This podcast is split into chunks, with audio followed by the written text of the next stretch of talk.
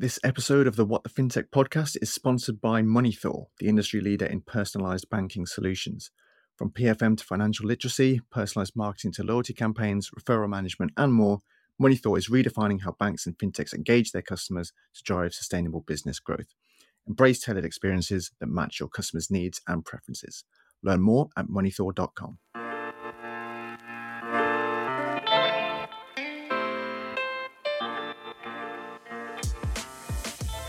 Hello and welcome to another brand new episode of What the FinTech, the podcast from the team behind FinTech Futures and the Banking Technology Magazine.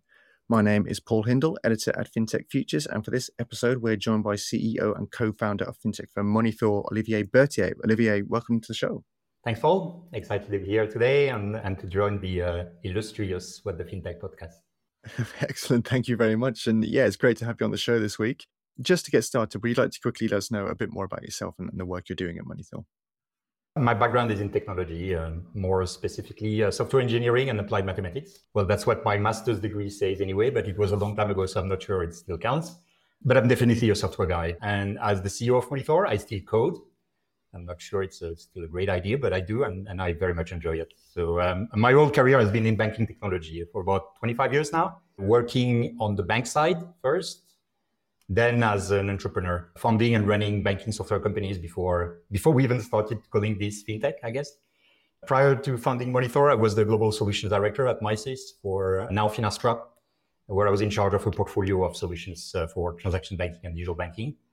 I started Moneythor with my co-founders in twenty thirteen. So we celebrated our ten-year anniversary about two months ago. And right from the start, the focus on what our team saw as the, the next wave of capabilities, which financial institutions would want to add to their digital banking services. So here we are today, ten years later, and at Moneythor, we still focus on the same thing, which is to help banks and fintech firms add more personalized capabilities and driving more engagement to their digital services. Excellent. Sounds great. And yeah, I mean, you've touched on the, the main topic of conversation we're going to be focusing on uh, this week, which will be the personalization in, in digital banking, with a focus on its role in customer acquisition and, and activation. We'll be diving into the, the challenges banks are facing when it comes to customer acquisition and what it is they can be doing differently, as well as, of course, finding out a little bit more about the work that Moneythor is doing in the field. That's all to come a bit later, but as always, to get us started is our news and numbers segment. So this is where our guest has gone out and found a news story featuring an interesting number to discuss. So, Olivier, what have you brought along for us today? So I've, I've selected the recent announcement, I think it was a couple of weeks ago, from NatWest, which has launched transaction categorization engine and service. There are a few numbers in there, numbers eighty-nine and ninety-eight. So I think I'll come back to those numbers a bit later. But actually, before even diving into the numbers, very interesting announcement. Very interesting because it's connected to our space, obviously. But basically, the fact that the Tier one bank is launching a standalone transaction categorization as a service product is, in essence, very interesting and, and fairly unique. I think when open banking, uh, so U K open banking and more broadly P S D two, and some of the other regimes that we see globally, they were all launched. The, the regulators, and actually probably more broadly the markets, were, were already nudging banks to go beyond just being compliant with the open banking standard and, and to avoid looking at offering their A P I, which they have to do for free, as nothing more than just an extra cost and, and an annoying service to manage. So there's been a lot of talks about monetizing the open banking opportunity, and we're seeing some interesting use cases among among some of our banking clients to use the other bank's data, which they can collect thanks to their customer consent. So, so basically, when the bank is also playing the role of an A I S P, so the account information service provider in the open banking jargon. So for example, we're seeing some banks we work with dabbling into surfacing contextual marketing opportunities from that three sixty degree view that they have of their customers' holdings and transactions at the other banks. So, okay, monetizing the, the open banking opportunity. But here with NatWest, they actually do it differently, probably more for the original spirit of the extra services which bank could offer on top of the regulated open banking A P I. And at our level, I mean, we're tracking this space very closely. I think it's one of the very first times that we see a bank, particularly one of the largest. And, and so fundamentally, a bank being an account servicing payment service provider, the A S P S P in the, the open banking jargon, not only of course, expose their open banking A P I, but do a proper technology product launch of some of their extra A P Is, which obviously they can charge for. So that's relatively new. That's an interesting way to, to monetize the, the open banking opportunity. What's actually quite interesting for us also is to see that they're entering a space which is pretty crowded. There are a lot of entities, no bank actually, but there are a lot of entities that are providing this. So they have a lot of competitors for this, big and small, local and pan-regional. It's ranging from fintech startups to credit bureaus to open banking aggregators, providing categorization as a service. And even the card schemes, actually, even the Visa and MasterCard, they offer A P I product that allow you to do transaction enrichments and categorization. So, so they're really entering a fairly crowded space uh, and presenting a technology product. To some extent, I mean, we, we are also covering that space at Moneythor. We also have part of our clean sync capabilities and enrichment capabilities, which are uh, an interesting component or a means to an end to deliver personalized experiences. So that's the other one which I found interesting with this is first monetizing the open banking opportunity, well done NatWest, but then entering a, a fairly crowded space, which we don't really see banks entering that much. Now, looking at the numbers that they have in there, two numbers, so I mentioned eighty-nine, so they're saying that they're able to categorize up to ninety-nine percent of transaction types. So if you read it too quickly, you might think that they're categorizing ninety percent of transactions. No, no, no, no, that's not what they're saying. They say ninety percent of transaction types. It's always interesting to read press release when it's the space that you're really pretty senior practitioners in, because honestly, I don't know what they mean by transaction types. So eighty-nine percent of transaction types, I actually have no real idea what they mean by this. And then the next one is up to ninety-eight percent of transactions being categorized accurately. The notion of accuracy for transaction categorization is an interesting one. Just Paul, an example, if you go to Marks and Spencer, and you spend fifty quid, is it more accurate to categorize it as clothing or food? When the only thing we see is that you went to Marks and Spencer and spent fifty quid. So quite interesting to see how they can measure ninety-eight percent accuracy on the transaction that they're categorizing. So that's the other part which I find really interesting with that announcement from NatWest is that not only are they competing with technology solution provider, but they also use the same fuzzy marketing data points as we are using. So they're learning very quickly, and it's a very interesting development. So their data points are interesting. The fact that they launched this, the monetizing of open banking is interesting. So really like this little news of the last two weeks. Yeah, no, it's, it's, it's definitely an interesting move. And yeah, I mean, I guess on that front, I mean, do you think that this is a key area that banks are looking to innovate in now? I mean, obviously it's adding that personalization there, allowing, I mean, one of the, one of the examples they're giving is tips on how to manage budget or reduce carbon footprint as well. Do you think that this is an area that more banks are then going to start um, moving into as well? And we're going to see more of these kinds of services popping up in the near future? Yeah, I think personalization has definitely become a strategic area of focus for banks. And it's a worldwide trend, by the way. Moneythor, we have the chance of being active in Western Europe, Middle East, Africa, and Asia Pacific. And actually Asia Pacific for us is home. So really a, a broad set of markets, and the interest from banks, and I'm talking strategic interest in adding personalization capabilities to their digital services, it's really something that, that we see we see pretty much everywhere. So a key area that they are looking to innovate in, definitely. I think the, the first wave of internet banking and mobile banking services were very much one-size-fits-all informational and transactional capabilities. You could almost argue that they, they were designed as a basic extension of the bank's own core system, right? Just to expose the, the, the data belonging to customers, allowing them to pay their bill, do a fund transfer, that was about it. And that's pretty much the state of the internet banking, digital banking was in ten years ago when we started at, at Moneythor. In our first years of operation, we really had to evangelize. I mean, it was hard to get banks to even pay attention and of the value of data and the fact that they should use the data not in a selfish way for their own risk analysis, profitability analysis, but should use it to enhance the services they were offering to their customers and drive more personalized experiences. But definitely not anymore. It's hard to know if there was really a, an event or a reason. And I don't want to say COVID because I don't think it's really COVID. It was actually probably a little bit before that. But about, about let's say, three, three, four years ago, we started to see banks publishing as part of their annual report, data about the value of personalization, the value of digital engagement, how much more digitally engaged customers were more profitable customers. So really starting to connect digital engagement with personalization and bottom line. And they were not the only ones. So a few banks were starting to do that. And industry analysts also started to cover the trend. So now I think we're already three, four years after there's been this realization that data should be used and personalization should be used as a key contributor to the business for the bank. So again, is it an area where they are looking to innovate? Yeah, because they have understood how connected it was to their success and to their bottom line and to what their shareholders were expecting, to the point that, as I said, there are, a number of them are now publishing data points related to personalized digital services into their annual report. Shall we see more banks do what NatWest is doing? That's a different one. I think enriching our, our data to provide more personalized services to customers so that indeed they can have a better handle on their finances. They can improve the way they are going to budget.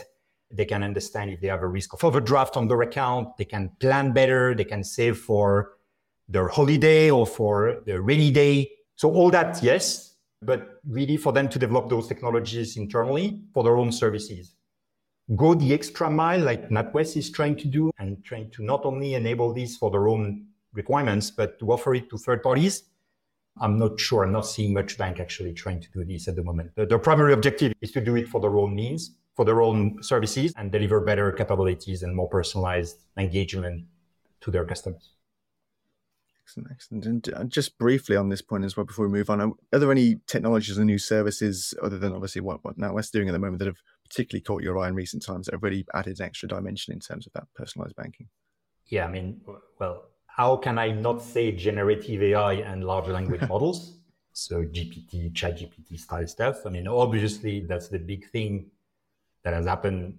It's not a dinosaur extinction event, I think, but it's that's certainly something massive which has happened actually a year ago now. I think the first public release of something that we could all play with.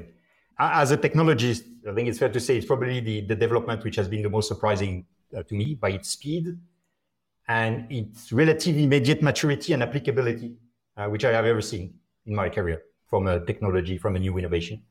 And so, of course, it is amazing at delivering more personalized experiences. The obvious use case is conversational user interfaces, better chatbots, which is how the ChatGPT part of that technology has initially exploded.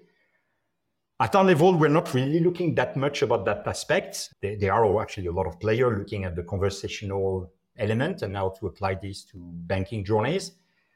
Interestingly, what we're more interested in is the ability for those technologies to generate the content. So to generate the more personalized content, not necessarily in a conversational context. And there's actually one part which is uh, really interesting for us. I mean, it, our solution is a, is a data-driven personalization engine, and it needs to be configured.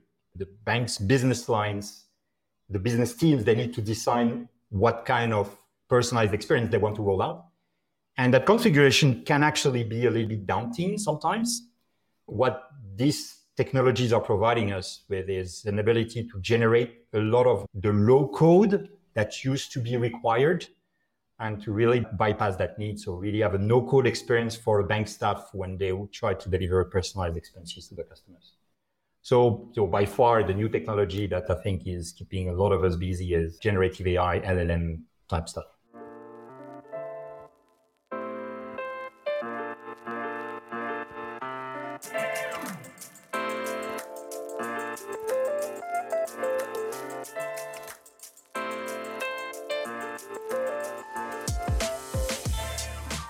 So looking from a customer's perspective, where do you think personalization then in banking services ranks for customers in terms of importance right now when it comes to them choosing who to bank with, and, and what kind of trends are you seeing there?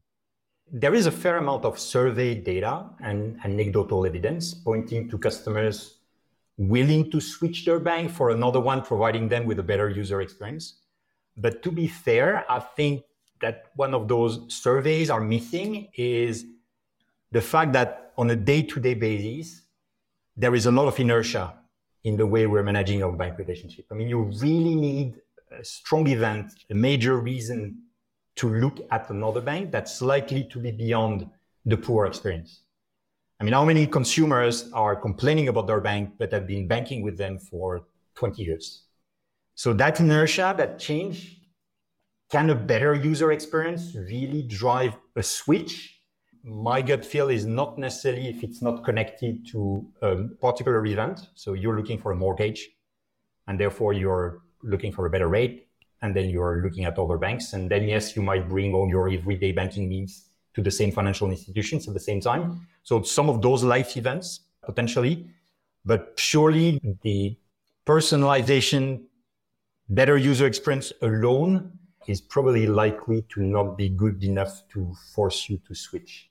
That being said, if you're already on the market looking for a bank, then yes, the one providing you with a better set of personalized features is likely to attract your attention more, but not necessarily as a good enough reason to switch, particularly in terms of ranking it versus the fees that you will be charged. Think fees and how much more savings or opportunities you will have from a monetary standpoint are still likely to trump the motivations to actually switch. Excellent. So I, I guess then in terms of bringing customers in, then what customer acquisition strategies are financial institutions currently implementing? So the traditional mix, the traditional marketing mix, which are designed to advertise the banking product. One of the very interesting ones that we see experiencing some kind of revival lately is the referrals, or some banks or financial institutions are calling the member get member type campaigns. Interestingly, this has been part of the, the traditional marketing mix forever. I mean, for as long as I can remember banking, I remember some kind of incentives. If I'm invited by a friend to get that credit card, I might have a bit of cash back or some additional incentives or points. So it has existed for quite a long time, but very limited to specific products. And it was a bit of a sleepy acquisition techniques, I think.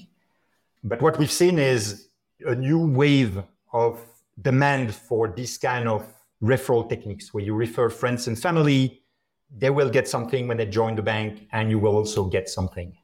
I think one of the reasons for this revival is the fact that it's a lot easier to make that experience very seamless. Now that our exclusive relationship with our bank is through the digital channels, if you are able to do that, invite friends with one tap of a button directly from within your mobile banking experience, it is allowing you to have more exposure. The experience, I think, with referral historically were pretty clunky. Even if you were an existing customer of the bank, you had to go to the bank public website. You had to enter the four last digits of your card to be identified. Click on the three links, get a code. You had to copy and paste it, send it to your friends through WhatsApp or whatever. I mean, the, the amount of friction in those legacy campaigns were pretty dreadful. So now the ability to one tap share to your private direct messaging service to your friends a code, or not even a code. It can be a directly tagged uh, based on the phone number in some countries where you already have this information about phone numbers connecting customers. So traditional mix still, obviously, but the revival or an extension and an increased level of sophistication of those referral management, member get member uh, uh, techniques. Excellent. And what would you say then the key challenges and, and pain points that banks are typically facing when it comes to acquiring new customers? I think it's getting them activated and, and getting them to stay. If you have great incentives to join a bank, you might be really tempted to game that incentive. You're offered some cash packs, you're offered some points, miles, and vouchers. If you complete your onboarding, you complete that onboarding, you download the app, you get your savings deposit account, and you got a debit card or a credit card or a wallet or, or whatever. And that's the time when you get your incentive, your reward. Will you continue using that new bank after you've got your cashback, your points, and your miles? Why would you? I mean, okay, if you've had the chance to discover that their service were great, but the primary reason you've used the codes that your friends were giving was probably to get the incentives in the first place. So I think the, the key challenge and pain point is getting those new customers activated and start to get them to be engaged over the long run. So start to get that thirty days, ninety days experience where they are nudged regularly, they continue being incentivized. They're not basically going to drop off after having earned the rewards from the uh, initial onboarding. I think that's the primary challenge that we're seeing. Excellent. And I guess obviously the, the key follow-up question to that is how can banks and, and other financial institutions then manage this, and how can they address these obstacles effectively? So once you're onboarded, is the quality of the service that you will be presented to. One of the last things that customers want as they become brand new customers is to be bombarded with a set of upsell and marketing offers. So refrain from bombarding those new customers with marketing content. Uh, instead, make them discover those super rich features that your digital banking service can provide. Uh, you're offering free F X if they spend overseas. They have benefits around travel insurance. They have, you will help them save. Uh, you will reward them if they spend in a certain way. You will teach them things. You will help them understand, be better at managing their finances, be more financially literate. So it's drip feeding those really value-add content right from the start of the experience. That being said, is it enough to create that initial stickiness? Um, maybe not. It's clearly a contributor. You must do this.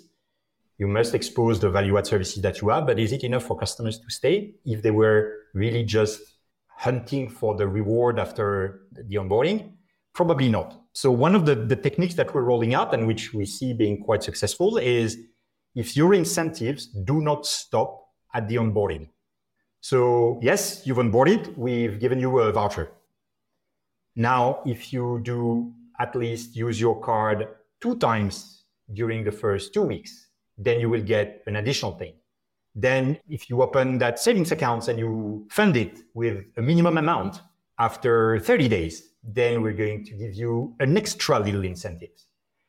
And the nature of those incentives actually can quite vary. You could argue that the marketing budgets of the banks are not unlimited, so they cannot just keep on giving cash back and vouchers and gift cards. So there are things that can be given by staying reasonable from a marketing budget standpoint. Uh, one of the incentives which are given, which work quite well, is to give points. So to give another type of currency. Those points which you can then redeem and turn into something, obviously, but giving points. And a very interesting one that we see develop, being developed quite successfully among some of our uh, digital banking clients is giving lucky draw chances. That's pretty cheap, actually, to give. You have a lucky draw, you might have something to win, but it's a fixed marketing budget. Whether you have acquired ten thousand customers or one hundred thousand customers, you will have more people that you do the lucky draw from, but the budget from a marketing standpoint is the same. So giving away lucky draw chances is a pretty cheap way to incentivize and give something to reward not just the onboarding, but those multiple steps that are starting to create some stickiness and some long-term relationship with a customer. And now there's another element which uh, we've started to roll out, and we are really quite pleased with the results, is leveraging the power of your connections, right? So in the first place, you've been onboarded because one of your friends gives you the referral code. And when you've onboarded, they've given you, you as a new customer, you receive something, but your friend, they've also received something because you became a new customer. Well, as you progress through your journey, we can continue incentivize your friend. So your friend continue earning. If you've been a good customer after thirty days, a genuine customer after thirty days, your friend will receive also something. If you've used your card three times, if you've logged into the app X times, you will get something. Your friend will also get something. So we're actually kind of leveraging your peer pressure or your the social pressure of having your friends telling you, hey, mate, continue, do that thing, because we will continue benefiting beyond the onboarding. So using this kind of social relationship over the long run, to continue incentivizing the original referrer is something which we see working quite well in this wave of more advanced and more structured acquisition techniques that banks are starting to roll out. Excellent. Sounds great. And what opportunities arise then when banks implement personalized customer acquisition strategies correctly? And what tangible benefits can both customers and financial institutions expect to experience as a result? Well, they will expect, obviously, their new customers to be genuine customers. The customer is generating revenue for the bank if they are active. They get fees if you're using your card. They get, of course, a part of the interest, deposit, lending. So if you're active with the bank, if you get products, there's obviously some benefit from this. Again, as I said earlier, one of the key benefits is, or probably the statement revelation of the past four years is that a digitally engaged customer is a more profitable customer. So the direct outcome of having those brand new customers being genuine customers and, and engaging with the banks and the variety of its capabilities after thirty days, sixty days, ninety days, and to continue, is that they are digitally engaged. So they are more likely to get more products, to do more with the banks, and therefore generate more revenue. So that's more from the bank standpoint. I think the, the, the benefit from a customer standpoint is if that engagement is generating not only from marketing content, which again, as I mentioned earlier, is something we always encourage our banking clients to really focus on. Don't bombard your customers with just banners and next best offer and nudge them to get another of the banking product on an ongoing basis. If you only use personalization for this, then it's, it's not going to work. It's not going to engage them. So make sure that you have a, a broad set of content. A significant part of that content, we like to see it being delivered as financial well-being programs, helping people save, helping people being better at managing their finances. So the benefit from the customer is to be better off, potentially less debt, ability to save, to set some money aside, and which is a very relevant benefit in a cost of living crisis and the environment we're in at the moment. So a lot of benefits for the banks, but if it's done well, it can really be a win. You, you can really help people be better at managing their finances. They also have downstream to consume some of the bank's product more relevant. Excellent, excellent. And these days, it's now obviously a lot easier for customers to switch banks. And the number seems to suggest in the U K, more people are willing to do so at the moment, potentially, as you mentioned earlier, with the cost of living crisis and, and rising interest rates, people seeking better deals. I mean, with this, would you say then that activation is a, a real critical factor in, in digital banking now? And, and how much of a challenge is retaining those customers for banks? Yeah, I mean, I can share numbers, but we were actually shocked to see the dreadful activation rate that some of our banking clients were enjoying with some of their legacy products. I think credit card was one of the worst. I mean, it depends on the, the market. You have different markets having different approach to using credit cards. Highly developed markets might have you know, customers having a multiple set of credit cards and brands in their wallet and really chasing the onboarding offer, using the card exclusively for a very narrow set of transactions that are going to maximize the benefit that are attached to this particular card. So yeah, activation is definitely a critical factor, and there's there's a lot that can be improved. We're seeing that being fairly low with product like credit card. Deposit is a bit of an outlier in the current environment. I mean, when we're able to have a a term deposit, one month, twelve month, whatever the currency these days, which is at three, four, if not more percent, you need a little bit less incentive to get people to activate their deposit products. The whole point for them is to benefit from those massive interest rates that we offer at the moment. So activation depends on the product, not so much on the deposit side, but on the credit side, on the lending side, yeah, definitely it's pretty shocking at the moment. As I said earlier, you need people to transact in order for your product to be successful as a bank and for the bank to generate revenue. So yeah, activation is definitely key, and, and it's pretty bad for some product. Again, connected to what we said earlier about the fact that, yeah, customers get onboarded, get the benefit, get the card, maybe do a one transactions, but they're not provided with personalized, engaging content to do more. So why would they? Excellent. I mean, I, I guess to finish this point off then as well, I mean, what then would you say that the future of personalized banking looks like, and how can banks keep evolving in this space? And, and are there any developments at Moneythor you can tell us about as well? So something which for us has kept us really busy in the past year or so is how blended money management, loyalty, and gamification were, were now in the way digital financial services were delivered. Again, historically, you had money management on one hand. It was like the the little P F M tab somewhere in your banking experience where you could see a, a fancy donut of your spend by category, and it was there. And then you had potentially a loyalty campaign connected to your credit card spend, and it was somewhere else in your journey and very specific to a product.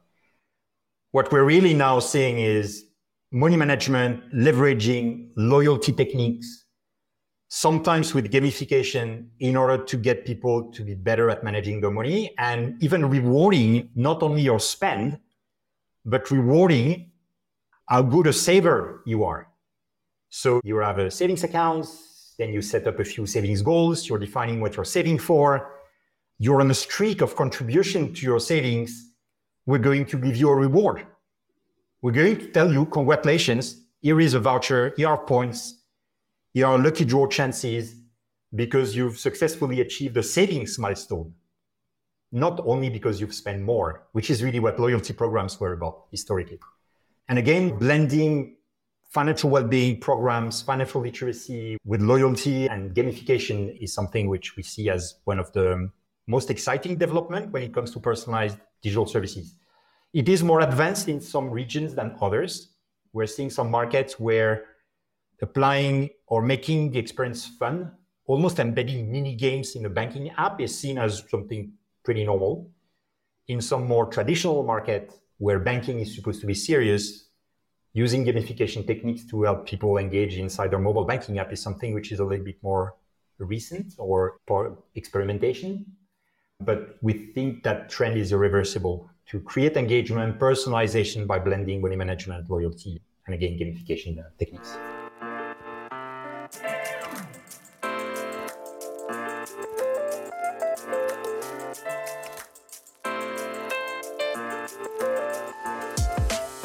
Thank you so much again for taking the time out to speak with us and, and share your insights with us this week, um, Olivier. Um, to close out the podcast, we have our now infamous FinTech Jail. So this is where we ask for an industry term, buzzword, or trend that you've seen or heard enough of. So what would your selection be for the jail this week? Okay, you had so many already in the podcast, the FinTech Jail, that it was actually quite hard to find one. But the one we've selected is hypergrowth.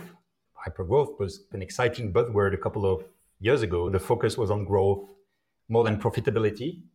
It's a bit of a revenge for us in the current environment because yeah, Moneythor, we've celebrated our ten-year anniversary and we've always been self-funded, debt-free, and profitable since year one. So for us, actually, hypergrowth has always been something that we're not really paying too much attention to and rather focusing on profitability. And the current environment we're in, which is quite tough, particularly if you're not profitable, is one which we are quite happy to be with the way we've always run Moneythor. So focus on profitability. And therefore, the fact that hypergrowth has become a bit of a bad word is something that we're quite happy to highlight because that's definitely not been the way we've been managing our journey so far. And we're not planning to change anytime soon. So profitability rather than hypergrowth is the motto here. Yeah, no, that makes sense. I mean, I, I mean, you mentioned press releases back at the at the start of the episode as well. I mean, is is this something as well that you're seeing quite a lot of still at, at this point in, in, in press releases at the moment? Or? Well, we're seeing a lot less press releases which are focusing on how much money you're raising, because I think when you raise money, you basically take a loan from someone. And first, there's not much raise out there. And then I think what it says about your objective is not necessarily a positive message. So we've certainly seen a slightly different kind of content with press release and announcements, a little bit more partnership focus, a little bit more case study focus. We like to see a bit more press release where technology providers are now are announcing that they're working with the client rather than announcing that they've raised more money. And we're certainly seeing a lot more of the former than the latter in the current environment. Excellent. Yeah, no, I, I, I'm in agreement. I think we've hit um, buzzword territory now with, with this one. And there's a, a sense of vagary about the term as well. Sometimes when does growth become hypergrowth, I guess, for, yeah. for certain places, right? But usually what I would ask here is, is there anything you'd like to replace it with? But I think you've just explained it there, really. I mean, just focusing more on, on profitability rather than hypergrowth, right? Yeah, yeah. It's, it's always been our focus. I think it's very cultural. Growing a business from the revenue you're generating from happy clients. It's kind of, it's always been our D N A, and that's what basically we're focusing on. So continue to focus on profitability. Sounds great. Yeah, no, I'm more than happy to send this one into the jail. I think this is a good selection. Like you say, it is getting quite full in there at the moment, but we will have an amnesty over Christmas. So we'll let a couple more out into the open, but I can imagine that this one's going to be hanging around for, for some time to come. Awesome. That's all we have time for this episode. Thanks, of course, to Olivier for joining me. As for FinTech Futures, you can find us online at fintech futures dot com, on X at FinTech Futures, and of course on LinkedIn.